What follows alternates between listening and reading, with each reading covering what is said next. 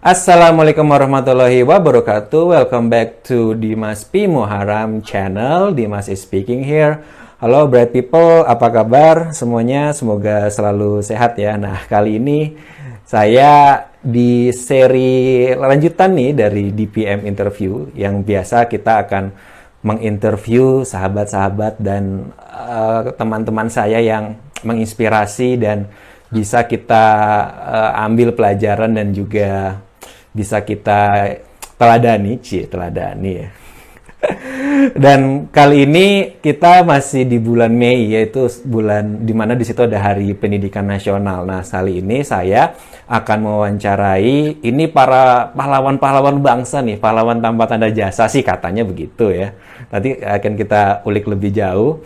Sudah uh, kita kali ini akan ngobrolin tema yang lumayan menarik bahkan menurut saya sangat menarik sekali ya karena biasanya umumnya itu kan yang kita tahu sama-sama misalnya ada seorang guru yang tunanetra atau ada hambatan penglihatan itu biasanya kan dianggap ada anggapan publik atau asumsi bahwa hanya bisa mengajar di sekolah khusus atau SL sekolah luar biasa untuk mengajar ke sesama siswa yang disabilitas juga. Tapi kini kita ada kehadiran tiga orang guru dari banyak masih banyak lagi sebetulnya uh, yang mengalami ketunanetraan, ada yang totally blind atau yang juga low vision atau uh, penglihatannya kurang, itu mengajar di sekolah umum dan siswanya adalah siswa yang berpenglihatan. Nah, kita akan pengen tahu nih bagaimana tantangannya, serunya, suka dukanya, tapi kayaknya lebih banyak sukanya sih karena tadi di awal pada ketawa-tawa aja gitu ya.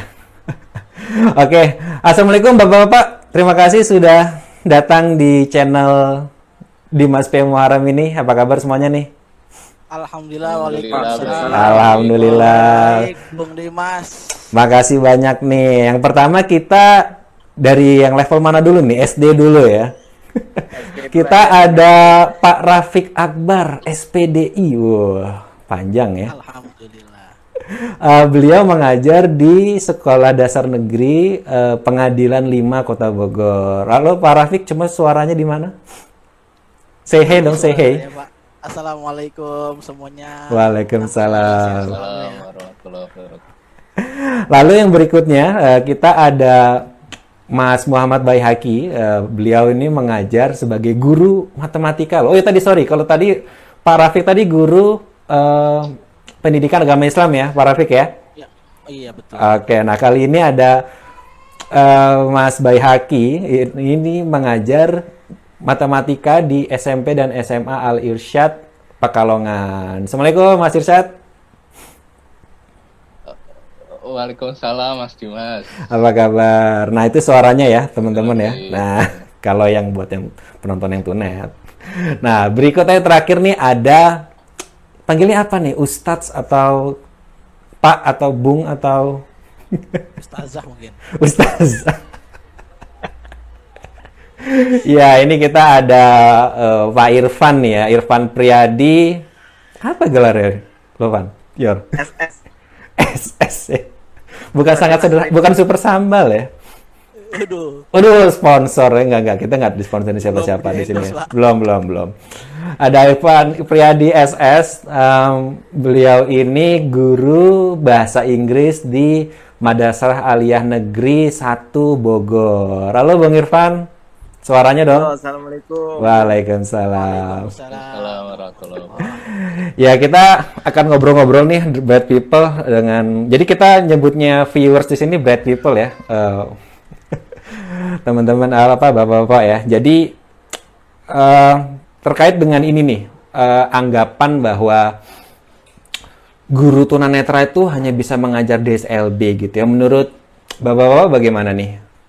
Siapa dulu yang mau ini? Mungkin Mas Bayhaki dulu deh. Bagaimana Mas Bayhaki? Karena kan kita tahu juga Mas Bayhaki ini uh, sempat mengalami kendala ya Mas Bayhaki ya ketika kemarin seleksi CPNS ya yang mendapatkan perlakuan diskriminatif gitu ya karena uh, uh, karena dianggap bahwa mungkin guru tunanetra itu tidak bisa mengajar di sekolah umum gitu ya. Bagaimana Mas Wayaki menurut Mas?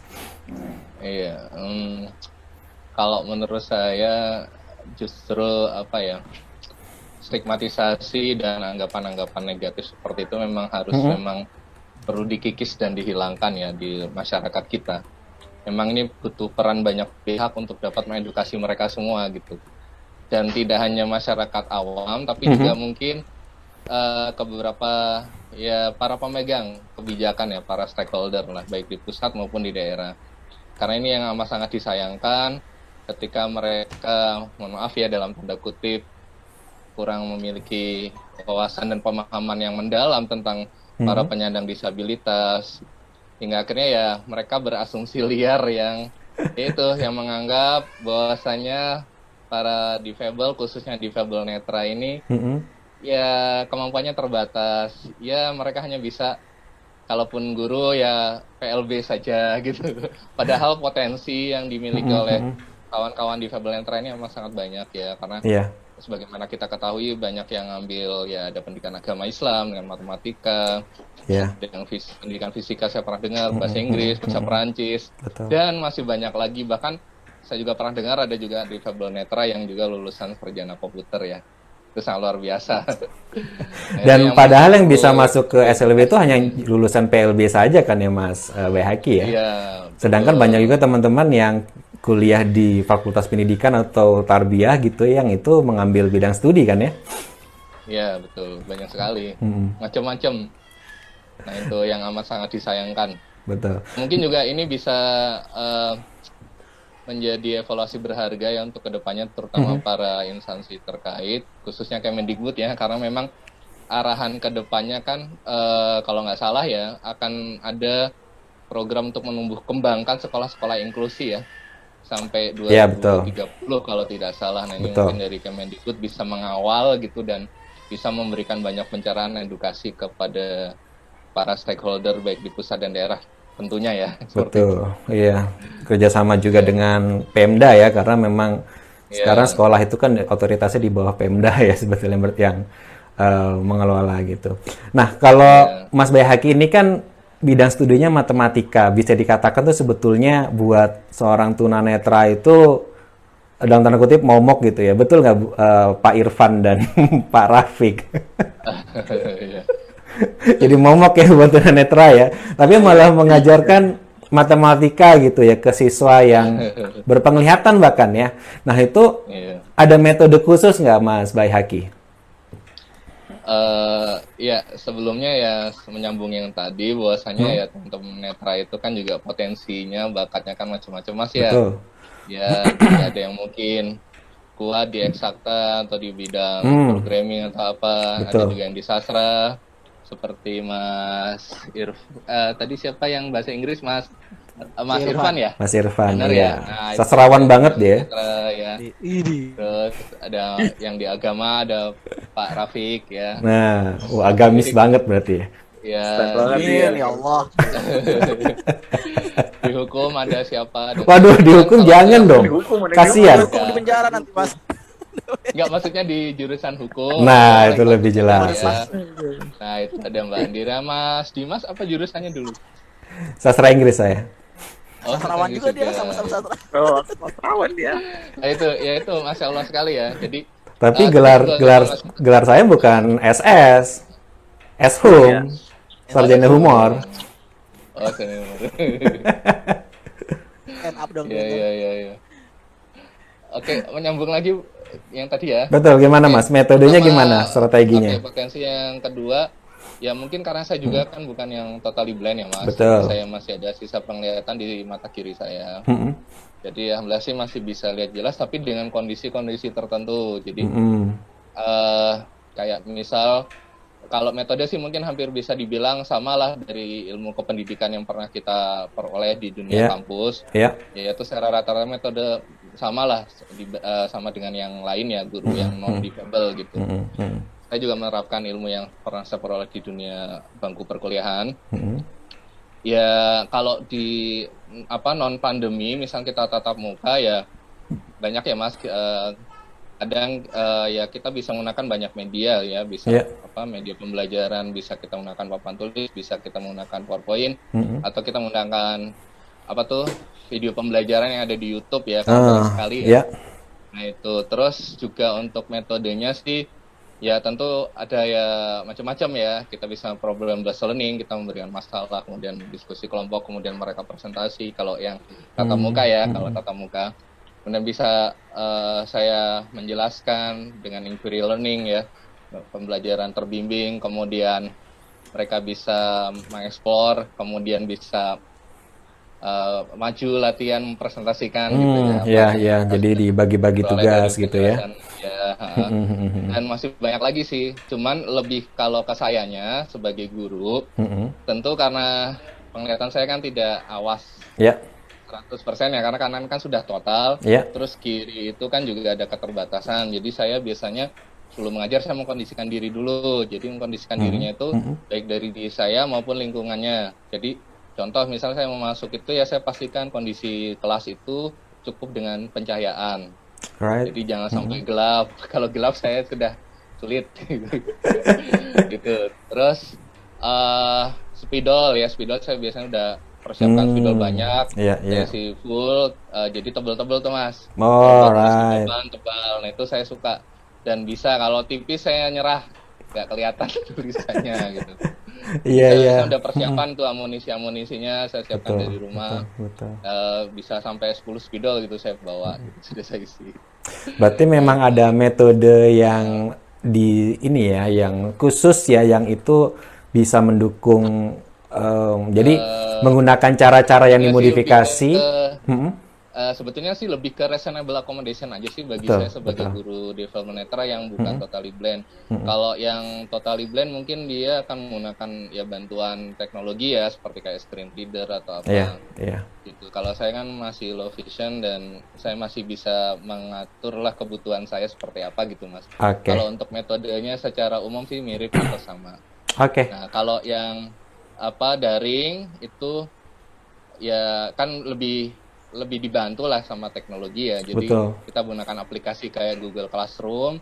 Itu kan semua presensi, materi, tugas kan semua Hmm. kita berikan di Google Class. Mm-mm. Kemudian siswa mengirimkan juga jawabannya di Google Classroom. Itu koreksinya pun saya kan harus saya zoom, itu kan juga bisa Iya. gitu.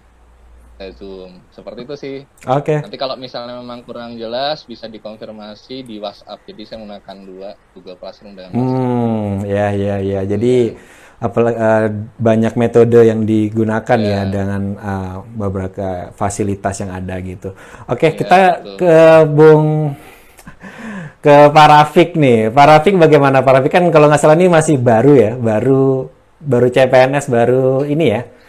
Eh, bulan Januari ini ya, tahun ini ya. Mana suaranya nih? Nggak ada nih.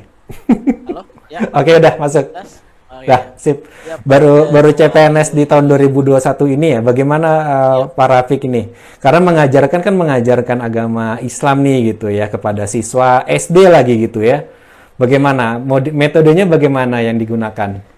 Eh, sejauh ini karena memang langsung langsung daring ya pe- mm-mm. pengalamannya tidak belum belum belum luring eh, memang a- amat sangat terbantu dengan berbagai kecanggihan teknologi saat ini ya. Tadi Ya. yang seperti disebutkan dengan oleh Mas Bayahaki juga. Hmm, eh, saya kalau di sekolah saya untuk guru bidang studi itu hmm, eh, tidak langsung berkomunikasi dengan eh, apa namanya siswa di kelas Ya, Nah, maksudnya tidak tidak langsung ada grup satu grup dengan siswa, iya. tapi kita di melalui mediasi dari guru kelasnya masing-masing. Hmm. Jadi eh, kita Oh ya kalau guru- SD karena ada guru kelas ya. Betul betul. betul ada guru kelas. Mm-mm. Jadi tidak per bidang studi kan, tidak Betul. semua bidang studi. Betul. Nah, jadi guru-guru bidang studi itu mempersiapkan materi, Hmm, mempersiapkan eh, so apa latihan soal Ya.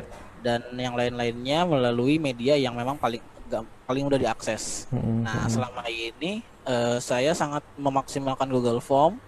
eh, kemudian eh, jadi sering eh, bikin video sendiri Di- karena karena memang teori materi-materi agama itu kan banyak eh, materi teori ya. hmm, hmm, hmm.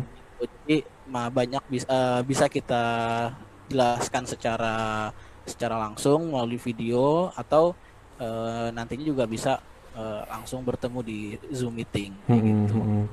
Berarti dengan teknologi itu sangat membantu ya seorang guru tunanetra ya. Betul. Betul, Iya, sangat membantu betul. sekali. Hmm, dengan adanya screen reader itu, terus juga media-media lain itu juga ya. Ya, ya mungkin nih buat viewers yang belum tahu, jadi buat uh, seorang tunanetra itu bagaimana sih kayak tadi Mas Rafiq gitu kan bisa mengakses apa namanya komputer itu karena ada aplikasi dinamakan tuh screen reading software ya. Jadi dengan komputer itu kayak semacam aplikasi yang membacakan gitu ya. Betul, betul, betul. Oke, kalau Bung Irfan bagaimana nih? Sebagai guru matematika di Madrasah Aliyah gitu ya. Guru bahasa Inggris, Pak. Oh, sorry, guru bahasa Inggris. Dia kalau guru matematika bubar pulang duluan. Gimana metodenya ada yang berbeda nggak seperti tadi sama eh, Bung Rafiq dan juga Mas Bayhak ini? Kalau untuk metode sih eh, secara umum sama ya, Bung. Mm-mm. Menggunakan lebih banyak menggunakan laptop gitu Iya. kan. Terus Mm-mm.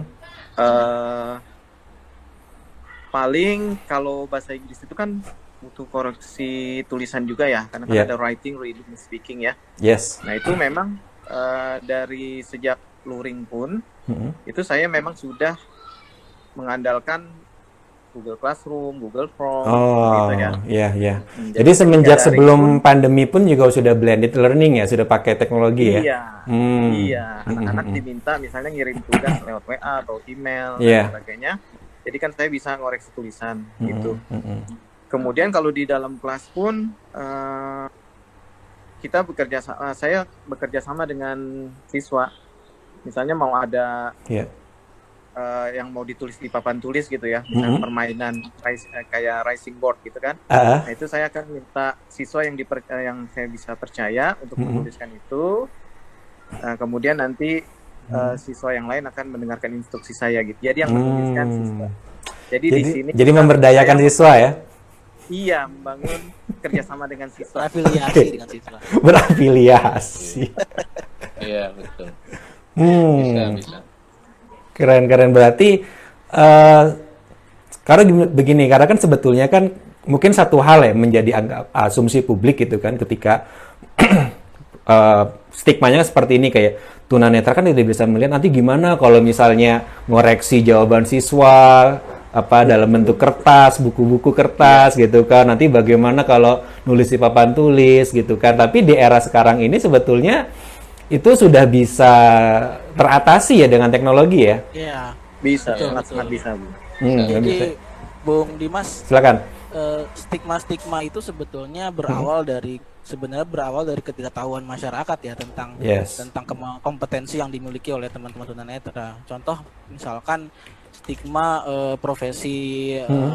terapi kesehatan misalkan terhadap teman-teman tunanetra Ya. karena memang faktanya kan banyak ya teman-teman tunanetra yang memang berprofesi seperti sebagai terapi gitu Mm-mm. kan terapis gitu tapi ketika faktanya ada teman-teman tunanetra yang mampu menjadi guru secara profesional bahkan memaksimalkan media belajar itu harusnya stigmanya akan mulai terkikis berlahan gitu Hmm, oke. Oke. Betul, betul. Berarti sebetulnya kita bisa katakan ini ya bahwa mungkin kalau masih di eranya sebelum pandemi ini gitu kan ketika masih fully offline gitu ya. Mungkin Iya. bisa jadi sebuah hambatan ya, tapi karena dulu kan mungkin metode dengan teknologi dengan Google Classroom ketika belum ada pandemi itu masih sesuatu yang belum lazim ya gitu ya. ya Iya, ya betul Tetapi sekarang ketika ada pandemi, ketika semua orang Hikmah akhirnya ke. Zoom, ke ke pakai itu semua, jadinya Google Meet nah, Google Meet dan lain-lain gitu. Jadinya malah ke semacam ini ya jadi membantu gitu ya. Iya, transformasi kehidupan yang memang sengaja. Blessing in disguise juga ya. Iya. nah, gini eh, Bung Irfan sorry gimana? Iya, ya jadi banyak Mm, hikmahnya boleh. sebetulnya dari, dari pandemi ini untuk untuk mengangkat eh, apa mem- mempublikasikan atau menginformasikan ya kemampuan teman-teman di kalangan meluas gitu. Iya, iya. Dan jadinya tantangannya adalah buat seorang guru tunanetra tuh ya jadi kebutuhan primer ya untuk menguasai teknologi ya. Kalau nggak bisa itu ya sulit gitu ya. Karena ya pertama sudah itu pertama adalah itu akan membantu sebagai seorang pengajar gitu. Yang kedua ya zamannya seperti ini ya.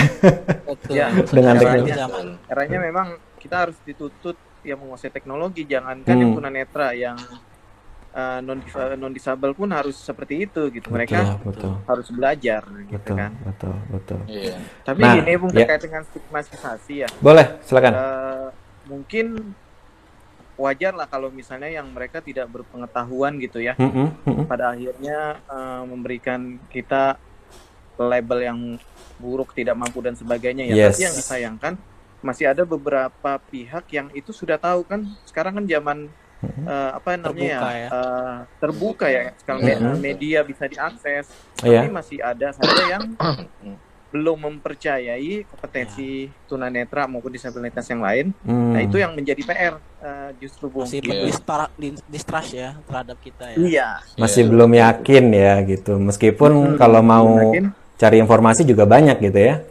Betul. Betul. Iya, betul, betul. Itu sih dari sulit. keangkuhan mungkin ya. Wow. Ya, betul. Wow, itu luar biasa. Nah, itu mungkin yang akhirnya jadi tugas kita bersama ya bahwa Betul. kita harus menunjukkan dengan performance yang baik gitu ya. Betul. Iya. Dengan performance yang baik gitu. Iya, oke. Eh, untuk Pak Irfan nih, jadi kan Ya. memang kalau dengan teknologi itu kan sudah sangat membantu ya buat seorang guru dengan disabilitas netra itu untuk bisa mengajar. Nah, meskipun pernah ada pengalaman nggak Pak, Pak, Irfan? Meskipun sudah dengan teknologi, terus juga dengan metode-metode yang kreatif gitu kan, yang penting kan bagaimana biar lessonnya itu kan delivered gitu ya, dia tersampaikan ke Ya. siswa. Tapi eh, pernah ini nggak menangkap ada reaksi dari siswa tuh mungkin ada yang negatif nggak eh, untuk eh, Pak Irfan sendiri sebagai seorang guru dengan eh, keterbatasan itu? Eh, iya pernah, saya pernah mengalami itu. Eh, siswa tidak percaya gitu ya, Mm-mm. karena saya yang mengajar gitu. Akhirnya dia konsultasi ke guru BK. Oh begitu. Jadi, jadi gimana? Eh, guru BK melaporkan? Eh, enggak, saya dapat informasi dari guru lain. Hmm, terus gimana? Eh, solvingnya gimana itu penyelesaiannya? Saya sebenarnya nggak tahu ya eh, Hah? peristiwa tersebut. Cuman dari dari eh, gaya anaknya gitu ya, dari penerimaan anaknya terhadap saya memang Mhm. eh, berbeda dengan anak-anak yang lain gitu. Mhm. Agak kalau kita bilang nggak eh, apa ya ngocol ya, gitu. Nyolot gitu lah ya. Ya, nyolot ya. Itu Oh, bahasa, iya. bahasa, bahasa Cibinong itu. Masih kebagusan kayaknya. Nah terus eh, dia lapor ke guru BK. Kalau nggak Mhm. salah yang melaporkan ke saya menginformasikan guru BK juga deh kalau nggak salah ya. Hmm, Nah, ya, guru ya. BK-nya eh, bilang eh, kamu tuh kalah sama Pak Irfan. Ngapain kamu nggak terima Pak Irfan? Emang kamu udah bisa bahasa Inggris kata dia gitu. Kalau kamu udah Hmm. bisa bahasa Inggris, udah kamu yang ngajar teman-teman gitu kan. Hmm. Ternyata Iya, memang betul. ternyata memang eh, dia hanya menjadikan apa ya alasan Alasan. Alasan saja gitu. Padahal Hmm, memang ke iya. guru lain pun sikapnya begitu gitu. Right, right, right. Oh, Eh, Dan Gitu. ada dukungan juga ya dari guru lain juga ya berarti ya jadinya ya. Saling mensupport Iya, ya. banyak. Supportnya dari guru-guru lain sangat support kalau di Man Bogor. Alhamdulillah ya. Tapi itu terjadi ketika waktu sebelum pandemi. Sebelum pandemi kan sempat ngajar juga ya berarti di kelas ya. Iya, sebelum pandemi itu Sebelum pandemi ya. Ketika pandemi malah nggak ada ya, atau nggak tahu ya. nggak ada. Iya, nggak ada dia. Kalau Pak Rafiq sendiri gimana? Ada pernah menangkap ini nggak? Meskipun masih baru nih. Iya ada ada. Eh, jadi selama pandemi ini kan memang kan secara daring itu eh, banyak tugas-tugas siswa yang dikirim via WhatsApp ya. Ya. Eh, jadi kirim ke guru kelas, guru kelas melanjutkan ke guru bidang studi masing-masing Mm-mm. maksud saya.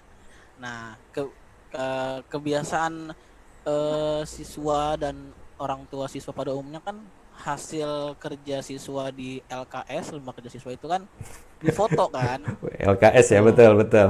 Ya masih LKS. di, di di foto tuh, di foto. Kalau kalau tulisannya itu tulisan eh, ketikan komputer itu masih masih oke lah, kan, enak lah. ya. Bisa di scan pakai OCR ya, Ya, kita ya. banyak banyak aplikasi di smartphone yang bisa menjadi Hmm. apa? membantu Iya, lah iya. di convert gitu. Ya bahkan sekarang teknologi itu dengan tulisan yang di foto itu pun kita juga bisa baca ya. Ya meskipun kadang juga nggak perfect hasilnya tapi udah lumayan ya. Hmm. Ya bisa Betul. bisa. Hmm, hmm, hmm. Memang memang kalau tulisan tangan kan tidak tidak selalu bagus ya di convertnya gitu. Ada yang memang bagus, Betul, ada yang betul. terbaca, ada yang enggak.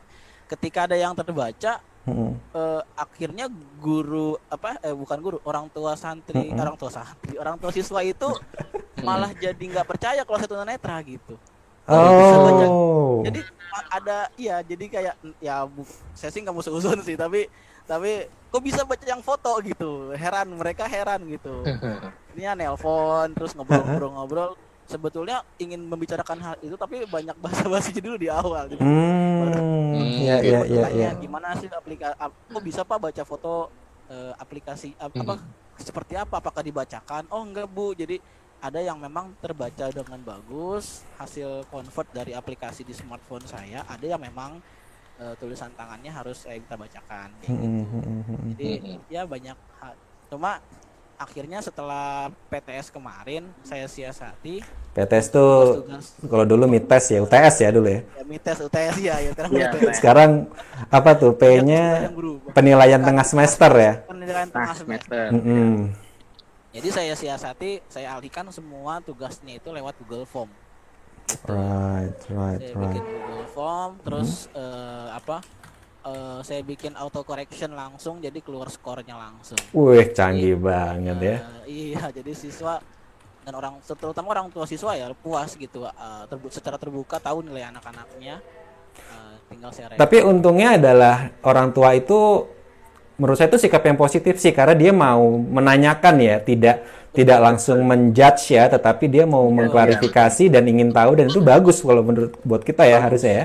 betul, betul. Iya, Bagus sekali. satu kemajuan itu tuh. ada kemajuan. Ya kalau Mas Bayi gimana Mas pengalamannya Mas? Pernah nggak ada merasa kayak siswa atau orang tua siswa mungkin yang eh, distrust gitu yang nggak yang meragukan kemampuan Mas Bayhaki? Kalau sejauh ini sih belum ya. Cuman ya paling kalau misalnya agak ada kurang jelas siswa sih ngomong sih. Misalnya Hmm, kayak saya iya. tulis di papan kurang ku- apa tulisan kurang terbaca dia akan protes bukan protes ya maksudnya menyampaikan Pak itu kurang terbaca. Akhirnya saya coba cek ulang tulisan saya oh iya saya betulkan. Paling seperti itu. Terus misalnya eh, terkait apa tuh namanya melihat eh, ketika mereka maju presentasi ya mungkin saya harus jarak dekat ya nggak boleh lihat dari belakang gitu Iya, biar iya. kelihatan. Terus kalau untuk yang daring betul ya kita banyak menggunakan aplikasi kayak Google Form itu lebih memudahkan karena ada autocorrectnya.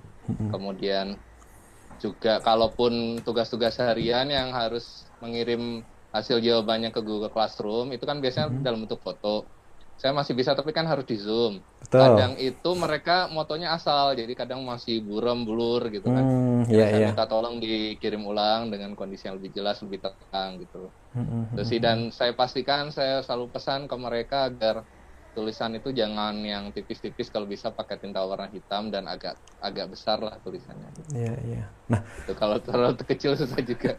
menariknya gini Mas, itu cara Mas Bayhaki mengkomunikasikan itu ke siswa bagaimana? Maksudnya begini, apakah Heeh. sebagai seorang guru karena kan mungkin eh, nggak tahu ini hanya as- asumsi saya mungkin kan karena guru mungkin merasa sebagai seorang pendidik mungkin mungkin bisa jadi ada beberapa oknum yang gengsi untuk mengakui bahwa oke saya ada kekurangannya jadi kita memohon bukan memohon tapi meminta kerjasama dengan siswa gitu. Nah Baki gimana mengkomunikasikan itu dengan siswa Komunikasinya mungkin secara umum ya karena kan juga kebanyakan guru kan mungkin pesan nas atau himbauan atau arahan yang disampaikan mungkin mirip seperti saya jadi Iya ya nggak ada masalah juga sih gitu. nggak ada masalah ya Jadi, uh, ya karena kan itu juga untuk keterbacaan ya Mm-mm, mm-mm. gitu. Uh, gitu. Iya berarti eh, berarti itu ya terkomunikasi dengan baik lah Baik. gitu ya bahwa Alhamdulillah, ya. jadi kita di- jadi mungkin hal satu hal juga nih maksudnya saya tangkap dari rekan-rekan saya Ya. Bapak-bapak ini guru, guru itu adalah secara mental itu sudah kuat ya bahwa kan mungkin bisa jadi kalau misalnya mengalami masalah seperti itu apalagi terkait dengan kekurangannya bisa jadi langsung down langsung, Iya, betul. langsung tapi karena sudah Kita- punya Hmm? kita yang harus memperkuat mental kita sendiri betul ya Betul, Iya, betul. Jadi harus bisa mencari solusi dan bahkan yang tadi saya tangkap juga dari Pak Rafiq itu adalah kita membuat media atau uh, metode yang jadi murid mengikuti kita, gitu kan ya? Betul. Betul, betul. Murid mengikuti, mengikuti metode kita, yang penting inti dari pelajaran itu tersampaikan gitu ya. Sampaikan. Ya. Betul, jangan sampai mungkin kalau yang sebagian itu masih yang rekan-rekan mungkin di luar sana yang ingin berproses sebagai guru atau teman-teman disabilitas yang saat ini jadi apa sedang kuliah pendidikan gitu ya atau mungkin ada ketakutan-ketakutan nanti kalau saya ngajar di sekolah umum bagaimana mungkin ada kan kayak gitu kan ya bagaimana Awalnya gitu ada, ada. Pasti Pasti, ada. awalnya. pasti ada kan ya Pasti ada. Ya, kayak ada iya. ketakutan nanti saya bisa atau enggak padahal ya namanya mengajar itu kan intinya adalah materi tersampaikan ya siswa jadi cerdas jadi lebih baik metodenya bagaimanapun itu terserah guru kan ya Betul. Target Betul. ter- target pencapaian harus eh, tercapai dengan baik. Mm-mm. Eh, perkara jembatannya seperti apa itu kita yang modifikasi. gitu. betul betul Betul, betul. bahkan itu sebetulnya yang diminta dalam oleh apa ya di pembelajaran bahwa harus kreatif ya caranya kan nggak harus yang eh, standar-standar aja gitu ya Betul, nggak boleh nggak boleh monoton. Betul. betul betul kalau misalnya kayak Bung Irfan nih Tapi mungkin menurut saya gini, Bung. ah, bagaimana Eh, ada ada nilai plus ya ketika seorang tunanetra itu menjadi guru, Bung. nah bagaimana Karena yang saya rasakan gini, Bung, eh, motivasi mereka tuh meningkat, motivasi belajar. Hmm, ya. Nah, keti- eh, jadi pernah saya di suatu kelas tuh bukan mengajar bahasa Inggris tapi minta diminta motivasi mereka. Mereka Waduh. Jadi super sekali ya, super sekali ya. Gitu. Jadi motivator di sekolah nih ya. Iya. Motivatornya bukan motivasi motiv, eh, motivasi menikah kan ya? Wes. Iya tuh udah aliyah tuh. iya. Nah, Tapi memang betul sih, betul betul. Gimana, Mas Bayaki? memang, eh, Rata-rata siswa itu memang suka untuk misalnya kita Mm-mm. berikan kayak cerita-cerita kisah kehidupan gitu. Hmm, ya. Tentang apa nilai-nilai kehidupan itu mereka kan sangat khusyuk mendengarkan gitu. Ya betul, Ya, karena kan memang sebagai selingan aja sih, selingan Betul. aja gitu kan. guru kan bukan hanya mengajar tapi mendidik ya, itu kan salah satu Ya, Betul, itu betul. dia mendidik. Bung. proses Dan mendidik siswa. untuk ini, Bung, tadi kan di- dikatakan ada ada rasa ketakutan gitu Ya. ya. Kalau tip dari saya nih, ketika kita ada rasa takut itu, Mm-mm.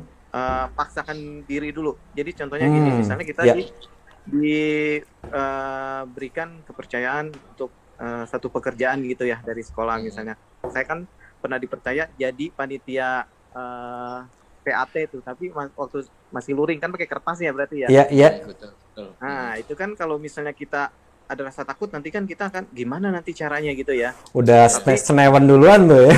Nah, tapi di situ saya tipnya saya ambil dulu pekerjaannya nanti saya Mhm. cari solusinya. Saya ambil teman ambil Hmm. teman untuk bantu setidaknya dia akan eh, nyusun kan nanti kan diserahkan kertas itu disusun ya. Yes. Nah, saya bagian yang muter-muter ngawasin anak-anak. Lebih hidup gitu. betul, Karena betul. dengan saya memegang tongkat itu, Bung, anak-anak udah takut. Oh, Pak Irfan, Pak Irfan gitu. Jadi dengar suara dari jauh aja udah ini ya, udah momok ya. Takut jadi- sama tongkatnya atau sama gurunya? Itu tongkat nggak dipakai buat mukul anak-anak kan? Jangan dong, Pak. Langgar undang-undang itu. Bahaya itu. Justru tongkat saya sering dipinjem buat buat buat pedang-pedangan, Bung. Waduh, Oh iya. apalagi nanti di Jadi SD ya. buat teman-teman ya jangan ada rasa takut dulu tapi jalani dulu aja. Jalani dulu ya, Harus jalani dulu. mencoba, berani mencoba. Hmm, Setuju, setuju. hmm, hmm. Ya karena kan siswa itu juga adalah manusia, guru-guru juga adalah manusia. Jadi bagaimana Betul. ya kita bisa mengkomunikasikan dan kita jangan merasa minder sendiri dulu ya. Betul ya Bapak-bapak ya? Nah, itu Betul, setuju, poinnya. Susah deh kalau udah minder duluan tuh. iya. Ya. Pokoknya mau nabrak-nabrak meja di dalam kelas ya jalanin aja emang Nah, gitu. jalanin aja. Betul, jadi betul. bahkan jadiin joke aja ya, jadiin lucu aja ya. Jadiin Iya. jok. Hmm. Bahkan itu kaki siswa saya injak katanya saya bilang kamu sih naruh kaki di situ. Naruh kaki di atas meja biar kaki injak saya gitu. Aduh, itu ngajarin nggak bener itu. Ah, enggak, konteksnya kan joke, konteksnya joke ya Iya, kan. kita hidupkan kelas gitu ya. Hmm, hmm, hmm, Hidup. Jadi ketawa gitu. semua dong satu kelas ya. Iya. Dan kalau ada kelebihan, kalau saya kan Iya. alhamdulillah bisa main gitar gitu, saya kadang-kadang saya bawa gitar ke kelas. Oke. Wes. Hmm, gitu. Untung Masya belum beristri ya. Kalau belum beristri. Oke gini, eh, Bung Irfan kan ngajar bahasa Inggris ya, mungkin ya saya tahu juga lah sedikit-sedikit kan. Tapi ada nggak metode atau cara mengajar bahasa Inggris yang itu memang kayak semacam uh, Bung Irfan buat khusus, maksudnya memang disesuaikan dengan uh, cara kita gitu ya, yang biasanya tuh tidak lazim dilakukan oleh guru bahasa Inggris pada umumnya gitu. Ada nggak? Misalnya pas uh, ngajar speaking atau write, writing atau reading. Kalau saya sih uh, mungkin ini masih cara umum ya, tapi mm -hmm. saya lebih mengutamakan tuh uh, person to person. Jadi saya akan mapping dulu nih pada awalnya yeah. bahasa Inggrisnya yang kira-kira masih sangat dasar gitu mm -hmm. kan. Kemudian yang levelnya sudah agak uh, meningkat, agak tinggi. Nah itu saya akan uh, beli berikan coaching ke mereka yang bahasa Inggrisnya memang kemampuannya masih sangat rendah gitu. Mm-hmm. Itu saya minta mereka banyak di speaking untuk menghadap saya langsung gitu. Oh ya ya ya. Malah itu akan sangat membantu ya karena mungkin kalau secara umum itu speaking itu kadang-kadang sering terlewat ya. Sering iya. tidak jadi tidak jadi utama tuh kebanyakan hanya reading gitu terus ya. Iya. Listening gitu ya. Jadi malah jadi improve itu. Oke, ada suatu kelebihan. Uh, yang dapat sisa. Oke. Nah, satu lagi nih Bapak-bapak bahwa um, publik kan mungkin begini ya asumsinya juga nih salah satu asumsi lagi nih ya bahwa um, banyak hal-hal itu yang kayak tadi dilakukan dengan kertas atau biasa atau misalnya pada saat evaluasi misalnya kalau evaluasi kan biasanya itu dengan tertulis dengan paper gitu ya dan ketika misalnya menganggap oh guru tunanetra nih pasti dia kalau ngasih uh, ini di luar yang memang lebih baik secara metode itu ya, tapi pasti menganggapnya bahwa oh kalau guna tunanetra kalau ngetes siswa pasti dengan lisan nih gitu ya. Karena dulu kita pas sekolah juga kebanyakan seperti itu kan. Kadang-kadang kalau lisan, iya. uh, kita kita yang tunanetra tuh ketika dites sama guru kadang-kadang udah lisan aja gitu kan ya. Padahal nggak semua kompetensi itu akan lebih bagus ketika di uh, as, apa di assess dengan lisan gitu kecuali speaking gitu ya. Yeah. Nah, itu bagaimana metodenya? Apakah seperti itu juga atau menggunakan metode yang umum seperti yang lain juga? Siapa dulu nih? Uh, mungkin Bung Rafik ya? Ya, ya, ya. Karena ini menarik juga nih karena agama pendidikan agama Islam ya ada huruf Arab gitu ya. Bagaimana tuh? Ah, ah, ah, ah. Memang uh, ketika bicaranya uh, tulisan Arab, memang ketika harus mengkoreksi tulisan Arab itu mm -hmm menjadi satu tantangan tersendiri sih bagi saya ya. Yeah. Ya. Uh, tapi kebetulan karena memang saya juga pernah uh, bisa melihat sebelumnya mm -hmm. dan pernah tahu tulisan Arab itu menjadi satu keuntungan tersendiri. Yeah. Uh, cuma uh, cuma memang uh, tetap indikator penilaian saya yang buat. Nah nanti untuk me mengukur uh, apa namanya hasil tulisan itu sesuai atau tidak dengan indikator penilaian yang saya yang saya buat itu. Mm -hmm itu uh, perlu bantuan uh, tambahan dari uh, pihak lain pihak ketiga seperti yeah, itu. Yeah, yeah, Tapi yeah. kalau kalau untuk terkait hal-hal lain mm -hmm. itu ya sangat banyak saya bisa maksimalin Google Form tadi. Google Form yeah. tadi itu untuk evaluasi sangat bagus sekali. Mm -hmm. uh, bahkan kita bisa mengolah uh, membuat berbagai model soal latihan dengan jenis yang macam-macam nggak hanya pilihan ganda tapi juga bisa hmm. benar salah atau bisa juga dengan uh, apa? Esai esai esai dengan checklist juga bisa. Banyak jadi hmm, banyak fitur yang bisa kita gunakan seperti itu. Kalau Bung Irfan sendiri bagaimana? Ada kendala pada saat evaluasi misalnya atau kurang lebih sama nih seperti Bung Rafiq? Uh, memang waktu luring kan kita belum menggunakan teknologi ya kayak uh -huh. Google Form gitu-gitu memang belum uh, saya ada pengalaman tuh masih menggunakan kertas. Ya. Yeah itu kalau untuk evaluasinya sih tidak ada masalah selama uh, kita ada kerjasama dengan perangkat kelas gitu entah sekretarisnya hmm. entah kelasnya gitu karena ketika saya minta uh, apa namanya memeriksa hasil ulangan dalam jumlah banyak gitu ya yeah. saya minta bantuan dari sekretaris kelas gitu yeah. hmm, jadi tetap kendali ada di kita sebagai seorang guru ya, tetapi ya pasti iya, ya, kolaborasi ya, kolaborasi ya. Kolaborasi. Gak masalah. Kalau Mas Bayhaki mungkin ada pengalaman nggak Mas? Untuk evaluasi apakah ada ada kendala atau gimana?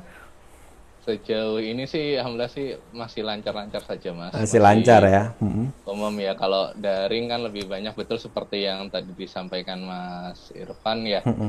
Ya kita menggunakan banyak gunakan Google Form. Atau enggak ya kalaupun harus terpaksa apa semi luring ya jadi eh, di kertas yang dibawa pulang terus dikumpulkan lembar jawabannya gitu. Ya alhamdulillah selama tulisannya masih terbaca ya alhamdulillah lancar sih karena tadi yang ada himbauan tadi sih ya. Saya pesan agar tulisannya pakai tinta hitam jangan Ya. pakai pensil terus juga agak besar jangan kecil tapi kalau memang terpaksa anaknya agak kurang mendengar arahan ya Mhm. paksa saya biasanya di rumah ya minta tolong adik saya misalnya ada yang kurang jelas ini bacanya apa gitu. Iya, siap-siap. Berarti memang Oke, kalau di Mm. kalau yang di tugas harian Ya. misalnya pakai Google Classroom ya itu tadi pakai bisa pakai Zoom kan di Zoom. betul, betul. Masih- Berarti memang malah jadinya itu guru yang ada keterbatasan itu malah jadi lebih kreatif ya jadinya ya. Lebih kreatif, banyak metode gitu kan. Termasuk juga metode-metode yang Iya. sama dilakukan oleh guru lain yang eh, bukan tunanetra gitu ya. Ya. Oke, ini mungkin top eh, pertanyaan terakhir nih ya buat diskusi kita kali ini ya. Kita kan sekarang ini sedang masa pandemi di mana pembelajaran banyak menggunakan teknologi akhirnya kita kayak semacam da- dalam tanda kutip itu dipaksa gitu ya. Dipaksa untuk di, di apa mempercepat digi- digitalisasi yang sebetulnya ini adalah yang diharapkan oleh dunia pendidikan kita gitu ya. Tapi kayak dalam tanda kutip dipaksa gitu dan ke depan meskipun nanti sudah vaksin apa eh, virus ini mereda, tapi sepertinya kita masukin era new normal gitu, tidak tidak akan bisa kembali seperti dulu ya. Kelas isinya 40 orang gitu kan. Iya. Jadinya akan ada blended learning gitu. Nah, bagaimana kira-kira Bapak-bapak ini memprediksi ke depan ini tantangannya seperti apa atau malah jadi memudahkan atau dan harapannya juga bagaimana ke depan nih buat eh, s- buat kita nih apa buat teman-teman yang lain juga yang guru-guru dengan netra gitu ya. Mungkin Pak Rafiq dulu nih. Iya, eh kalau bi- bicara di dunia pendidikan ke depan memang Hmm, hmm. dengan dengan adanya apa namanya pandemi seperti ini bukan berarti kita bersyukur ya adanya pandemi tapi kita mencari hikmah ya dari, betul, dari setiap- betul, setiap, betul. uh, Selalu melihat sisi yang- positifnya dulu ya. Betul, betul, betul gitu. Eh, karena mungkin me- memang eh, apa namanya eh, Allah punya skenario lain dengan adanya pandemi ini kita jadi berpikir Yes. lebih maju kan, Yes, kan seperti yes. itu.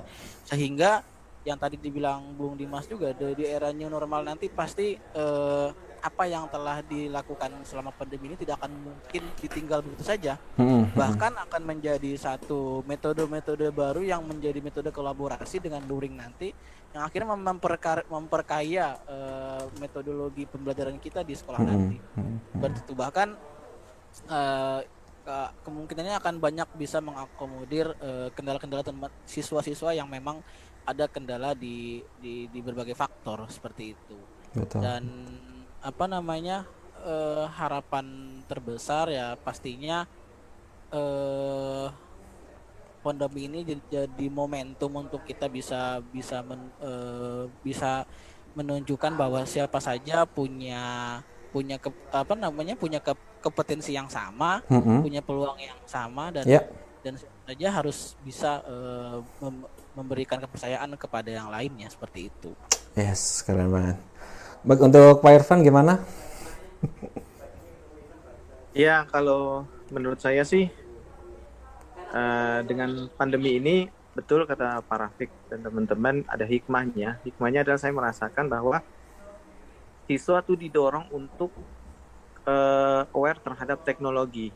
Kalau Ya. dulu kan seperti yang saya sudah ceritakan, saya ada kombinasi ya eh, waktu luring tetap menggunakan teknologi, tapi Hmm. sebagian dari mereka itu nggak ngerti gitu Ya. bagaimana harus menggunakan Google Classroom dan Google Form dan sebagainya Hmm, hmm, hmm. ketika di pandemi ini mau nggak mau mereka harus menggunakan itu dan terbiasa gitu jadi eh, sangat membantu saya gitu saya tidak harus Hmm. menelangkan lagi ketika memerintahkan harus menggunakan media ini itu mereka sudah terbiasa gitu Iya, iya. dan eh, ya seperti yang saya bilang tadi Hmm. ketika nanti new eh, ketika new normal pun alhamdulillah saya sudah uh, menjalani itu gitu sebelum Hmm. pandemi ini pun gitu Iya. menjalani kombinasi menggunakan teknologi dan juga uh, pembelajaran di kelas gitu. Dan mungkin efeknya kepada guru-guru yang dengan disabilitas adalah bahkan dengan sistem kayak semacam daring ya, e- e-learning seperti ini bahwa yang harusnya memang kita lihat dari seorang guru itu adalah kompetensinya ya, kompetensi Betul. bagaimana materi itu tersampaikan, bukan dia nggak bisanya apa nih gitu ya. Jadi udah nggak relevan lagi tuh kan.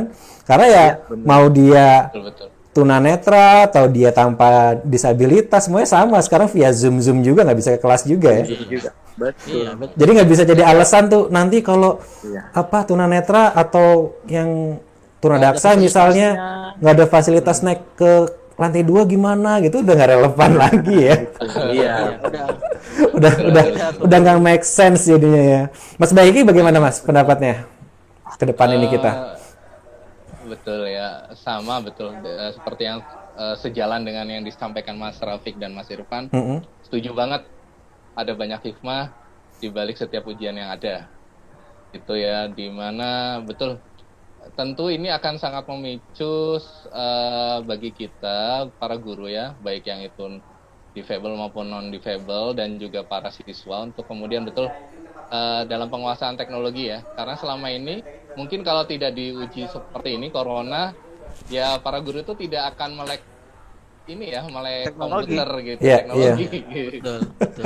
gitu bahkan yang sudah ada corona kemudian sudah ada banyak mungkin pelatihan di sekolah-sekolahnya masih ada juga yang alergi ya ini Hmm. ini fakta fakta yang di lapangan tapi kita nggak ingin inilah ya tapi kebanyakan sih eh, mungkin eh, saya kurang paham juga karena faktor apa kemudian enggan gitu. Biasanya sih yang agak-agak sudah berumur ya biasanya sih. Nah itu sih.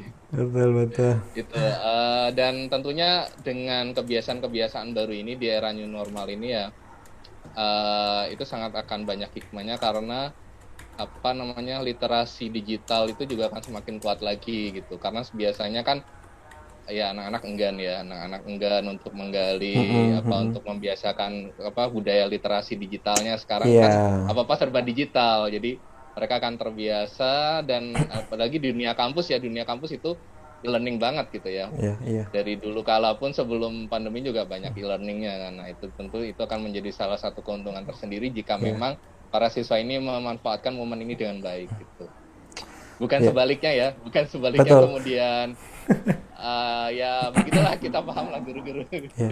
Dan kita berharapnya dengan adanya blended learning, teknologi ini jadinya kualitas pendidikan kita makin lebih baik ya. Karena kan Amin. jadinya nih kayak sekolah-sekolah negeri kan mungkin dulu kan yang membedakan sekolah negeri dengan swasta yang dalam tanda kutip agak sedikit relatif eh, mahal gitu kan Zona nyaman. ya. adalah jumlah rasio guru dengan siswa di kelas kan ya. Betul. Kalau dulu kan kalau negeri itu ya bisa 48, bisa 30 lebih. Sekarang kalau ada blended learning jadinya ya mau nggak mau ya paling kelas maksimal cuma 20, 15 gitu ya. 20 15 Jadi harusnya bisa lebih berkualitas ya ke depan. Oke, Amin. terima kasih banyak Bapak-bapak. Ini saya juga karena bekerja di dunia pendidikan juga kita sangat res respect sekali dengan Bapak-bapak guru ini yang jadi garda terdepan nih kita untuk mendidik anak-anak bangsa ya. Jadi mudah-mudahan dari diskusi kita kali ini bisa banyak memberikan pencerahan ya baik untuk semua stakeholder ya, baik itu dari government, dari baik yang pusat atau daerah, lalu juga orang tua, siswa, mudah-mudahan banyak yang nonton nih gitu ya. Dan ya dan terima kasih sekali lagi sudah meluangkan waktunya untuk bergabung di sini. Sama-sama Bung Dimas. Sukses selalu buat karirnya. Amin. Amin. Semoga lancar dan kita bisa segera ini ya, segera eh, terbebas dari pandemi ini ya. Amin. Amin. Oke, makasih Bapak-bapak. Sampai jumpa lagi. Oke. Oke, Assalamualaikum. Waalaikumsalam. Oke. Oke, ya uh, dear bright people itu diskusi saya dengan bapak-bapak guru yang luar biasa. Semoga bisa menginspirasi dan sampai jumpa lagi di DPM interview selanjutnya dengan topik-topik yang pastinya menarik juga. Jangan lupa untuk di subscribe ya, di di like dan juga di share agar semakin banyak uh, bright people lainnya yang mendapatkan inspirasi juga. Terima kasih, sampai ketemu lagi and see ya.